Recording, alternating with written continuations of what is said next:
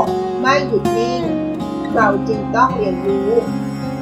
เรามาเรียนรู้ด้วยกันนะคะ ขอต้อนรับสู่เซอร์วันพอดคาส์ค่ะ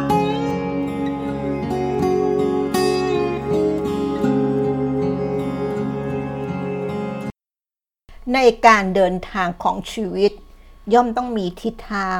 ทิศทางก็คือเป้าหมายนะคะ ดังนั้นถ้าเรามีเป้าหมายที่ชัดเจน เราก็จะเดินไปดังทิศทางนั้นได้ถูกต้อง และเป็นไปตามแผนที่เราวางไว้ได้นะคะ สวัสดีค่ะ ยินดีต้อนรับสู่เกอร์วันพอดแคสต์เป้าหมายในชีวิต เป็นสิ่งสำคัญมากเลยนะคะ เปรียบเสมือนเข็มทิศนำทางให้ชีวิตของเรารู้เส้นทางที่จะเดินไปข้างหน้าได้นะคะทำให้ทุกวันของเรามีคุณค่า ไม่อยู่แบบเรื่อยเปื่อยให้ชีวิตหมดไปวันๆนะคะ การตั้งเป้าหมายอาจไม่จำเป็นต้องมีอย่างเดียวหนึ่งคนอาจจะมีหลายเป้าหมายได้นะคะ และการวางเป้าหมายอาจจะเริ่มจากเป้าหมายเล็กๆ จากวัน จากเดือน จากปีไปเห็นว่าเป้าหมายของเราจะเริ่มต้น จากทิศทางที่เราวางไว้เป็นปี แล้วย้อนมาเป็นเดือน แล้วย้อนมาเป็นวันนะคะ เพื่อให้เราไม่รู้สึกท้อแท้ หมดกำลังใจค่ะ ว่าทำไมนะทำอย่างไรก็ไม่ถึงเป้าหมายสักที หากใครยังคิดไม่ออกว่าเป้าหมายมีอะไรบ้าง ในบทความนี้เขาก็พูดถึงตัวอย่างต่างๆ ให้เรามองเห็นเป้าหมายในชีวิตได้ชัดเจน แล้วเป้าหมายในชีวิตของคนส่วนใหญ่ เขาคิดอย่างไร แบ่งเป็นเป้าหมายและของชีวิตและเป้าหมายในการทำงานนะคะ มาดูตัวอย่างเป้าหมายในชีวิตของตนเองก่อนนะคะ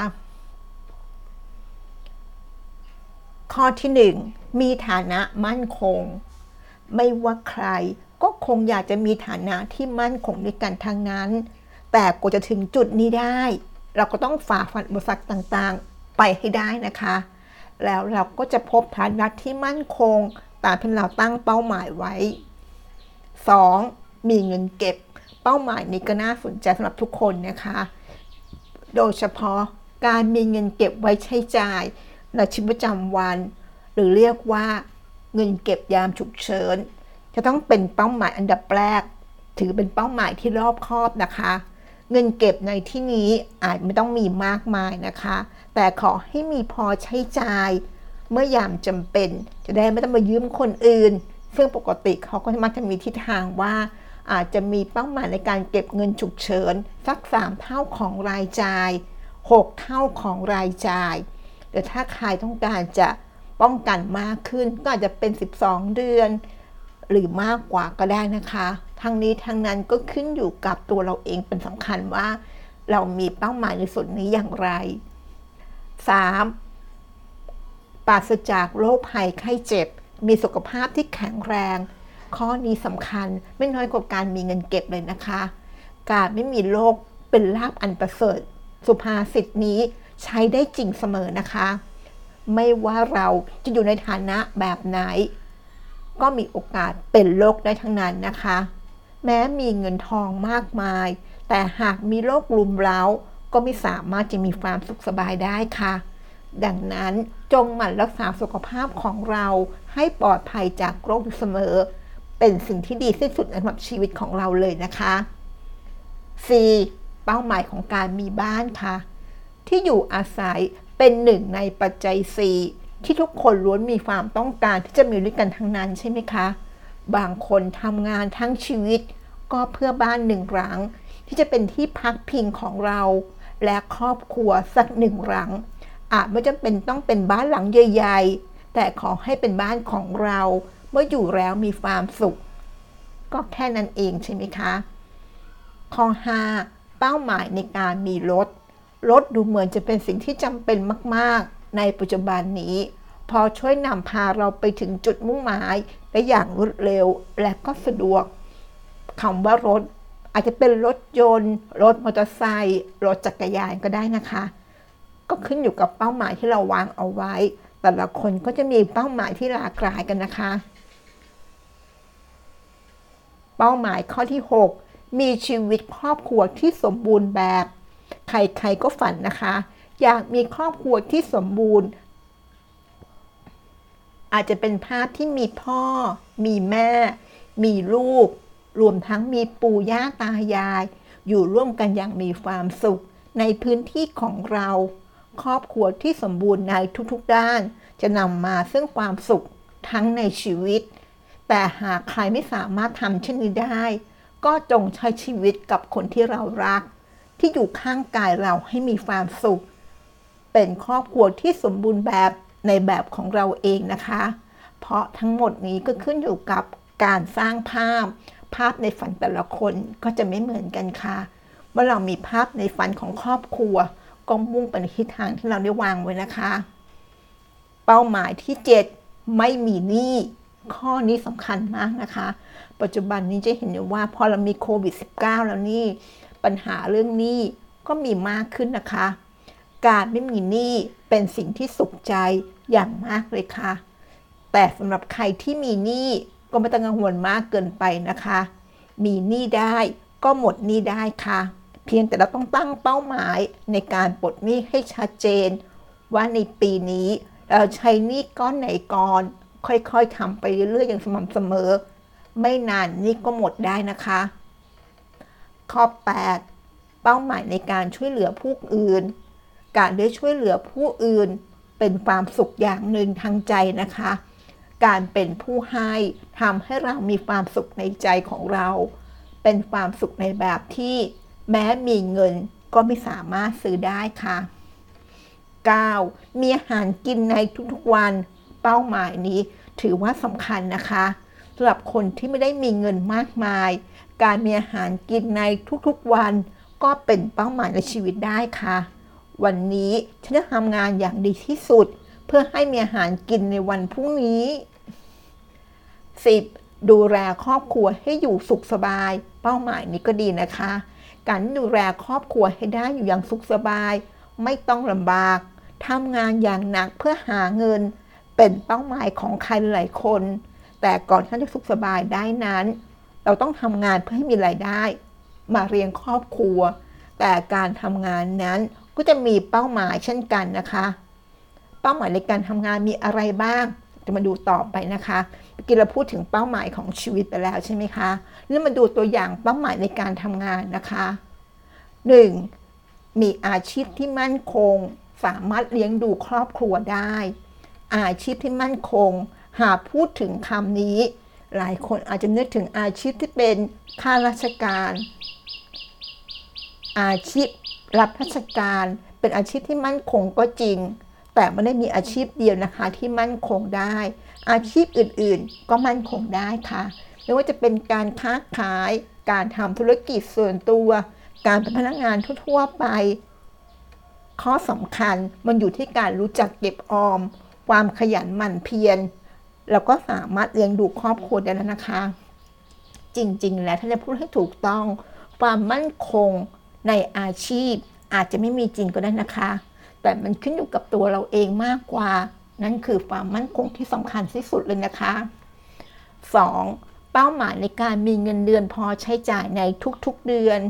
เมื่อเราทำงานแล้วก็ต้องมีเงินเดือน มีรายได้ นั้นเป้าหมายของผู้ที่มีเงินเดือนก็คือต้องบริหารเงินเดือนของเรา ให้พอใช้จ่ายในแต่ละเดือนนะคะ และข้อสำคัญก็ไม่ควรจะสร้างหนี้เรามีเงินเท่าไหร่ มีรายได้เท่าไหร่ก็ใช้เท่านั้น และข้อสำคัญ ถ้าเรามีรายได้มาก เก็บออมมากด้วย มีน้อยก็เก็บน้อยตามกำลังทรัพย์นะคะ การเก็บออม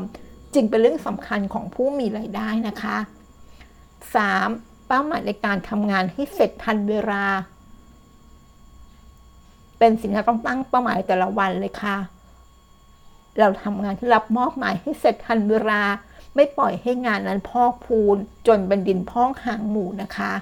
แค่นี้ก็มีความสุขในการทำงานได้ค่ะ 4. เป้าหมายให้เจ้านายชื่นชม การได้รับความชื่นชม เป็นกำลังใจที่ดีสำหรับคนทำงาน มันอาจจะไม่ใช่เป้าหมายทั้งหมดของชีวิตนะคะ แต่มันเหมือนกับเป็นยาใจเล็กๆน้อยๆทำให้เราหันมาทำความดี มองเห็นแล้วว่าเมื่อทำความดีก็มีคนมองเห็นค่ะ เป้าหมายข้อที่ 5ทำงานสำเร็จตามที่รับมอบหมาย การทำงานที่รับมอบหมายให้สำเร็จนั้น เปรียบเสมือนว่าเราทำงานอย่างมีประสิทธิภาพ และมีคุณภาพด้วยนะคะ เป้าหมายข้อที่ 6 มีเพื่อนร่วมงานที่ดีเพื่อนร่วมงานที่ดีจะช่วยสนับสนุนการทำงานของเรา ให้ประสบความสำเร็จได้เรียกว่าทีมเวิร์กนั่นเอง ไม่มีใครที่สามารถทำงานให้สำเร็จได้เพียงคนเดียวนะคะ โดยปราศจากเพื่อนร่วมงาน ดังนั้นการมีเพื่อนร่วมงานที่ดีทำให้บรรยากาศในการทำงานของเรามีความสุขด้วยนะคะ เมื่อเรามีความสุข งานก็จะออกมาดีตามมาด้วยค่ะ เป้าหมายข้อที่ 7 นะคะ มีความเจริญก้าวหน้า ในหน้าที่การงาน การศึกษาหาความรู้เพิ่มเติมเสมอ จะเป็นแนวทางในการพัฒนาตัวเองในทุกๆวันนะคะ ส่งเสริมให้เราเจริญก้าวหน้าในหน้าที่การงานอีกทางหนึ่งค่ะ 8. เป้าหมายในการสร้างสรรค์ผลงานที่ดีให้กับองค์กร ผลงานที่ดีจะสะท้อนให้เห็นถึงศักยภาพในการทำงานของเรานะคะ หากองค์กรได้รับการชื่นชม มียอดขายที่ดี แน่นอนนะคะว่า สิ่งดีๆ ก็จะส่งผลถึงเราด้วยค่ะ เป้าหมายข้อที่ 9ทำงานอย่างมีความสุขในทุกๆวัน การทำงานที่เรารักทำให้เรามีความสุขในการทำงานค่ะ เราจะไม่รู้สึกว่างานนั้นคือการทำงานเลยนะคะ เพราะมันเป็นสิ่งที่เรารัก และการได้รายได้ หรือได้เงินจากงานนั้น ก็มันกับเป็นรางวัลตอบแทน คิดเท่านี้ในทุกๆวันของการทำงาน ก็จะไม่เหนื่อยแล้วนะคะทำในสิ่งที่เรารัก และได้รับเงินตอบแทนต่างหาก เป้าหมายข้อที่ 10 นะคะ หาความสุขในที่ทำงาน ที่ทำงานไม่จำเป็นต้องมีแต่ความตึงเครียดเท่านั้นนะคะ หากเรามองว่ามันเป็นความสุข มันก็จะเป็นความสุขค่ะ หากเรามองว่ามันเป็นความเครียด วันทั้งวัน เราก็จะไม่เจอกับความสุขเดยได้เหมือนกันนะคะ แล้วมันจะมีประโยชน์อะไรล่ะ หากเราจะมาเครียด ครอบงำจิตใจของเราทั้งวัน เพราะอย่างไงเราก็ต้องทำงานอยู่ดีนะคะ สู้หาความสุขที่ทำงานจะดีกว่าค่ะ เรียกว่าขึ้นอยู่กับมุมมองนะคะ การหาความสุขทำงานทำให้เรามีชีวิตที่ดูแล้ว ส่งเสริมให้เราก้าวหน้าได้ และระหว่างที่เราทำงาน เราก็มีความสุขด้วยนะคะ นั่นก็คือ 10 ข้อที่เป็นเป้าหมายของการทำงานนะคะ ซึ่งบทความนี้เขาก็มีการสรุปอีกทีนึงนะคะว่า เป้าหมายที่เราวางไว้ไม่ว่าจะเป็นการเป้าหมายของชีวิต เป้าหมายของการทำงาน ก็จะมีหลักของการตั้งมั่งเป้าหมายที่ดีอยู่ 5 ข้อด้วยกัน โดยใช้หลักของคำว่า SMART S M A R T ถือว่าเป็น framework ที่ช่วยให้เราสามารถนำมาซึ่งเป้าหมายของชีวิต โดยส่วนของ SMART นี้จะช่วยให้เป้าหมายของเราชัดเจนมากยิ่งขึ้น มาดูองค์ประกอบนะคะ Smart S M A R T S ตัวแรก Specific เฉพาะเจาะจง M Measurable สามารถวัดได้ A Achievable บรรลุผล R Realistic สมเหตุสมผล สอดคล้องสถานการณ์เป็นจริง พูดง่ายๆว่าไม่เพ้อฝันอยู่บนความจริงค่ะ และสี่ และตัวสุดท้ายนะคะ T Timely มีช่วงเวลาที่ชัดเจนในการวัดผลค่ะ เมื่อเรานำหลักของ SMART S M A R T มาช่วยในการตั้งเป้าหมายแล้ว จะสามารถให้เราตั้งเป้าหมายได้อย่างแน่นอนนะคะ และเป็นเป้าหมายที่มีกรอบที่ชัดเจนค่ะ การยกตัวอย่างที่เราได้พูดไปแล้วนะคะ ไม่ว่าจะเป็นเป้าหมายของชีวิต เป้าหมายของการทำงาน ก็เป็นเพียงแค่ตัวอย่างเล็กน้อยส่วนหนึ่ง แต่ละคนก็จะมีเป้าหมายแตกต่างกัน และข้อสำคัญแต่ละสถานการณ์แต่ละคนก็จะไม่เหมือนกันนะคะ ดังนั้นหลักในการตั้งเป้าหมายหรือสมาร์ททำอย่างไร ให้ชีวิตนั้นมีความสุขในทุกๆวัน เป็นความสุขเล็กๆน้อยๆแค่นี้ละค่ะก็จะเป็นความสุขของเป้าหมายเราแล้ว ไม่ว่าเป้าหมายนั้นจะเล็กหรือใหญ่ ข้อสำคัญคือต้องมีความสุขในการทำด้วยค่ะ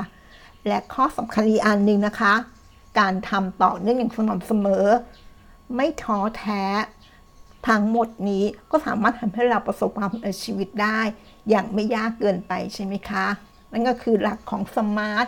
ไม่ว่าเราจะเอาไปใช้กับเป้าหมายของชีวิต หรือเป้าหมายของการทำงานรวมถึงเป้าหมายอื่น ๆนะคะ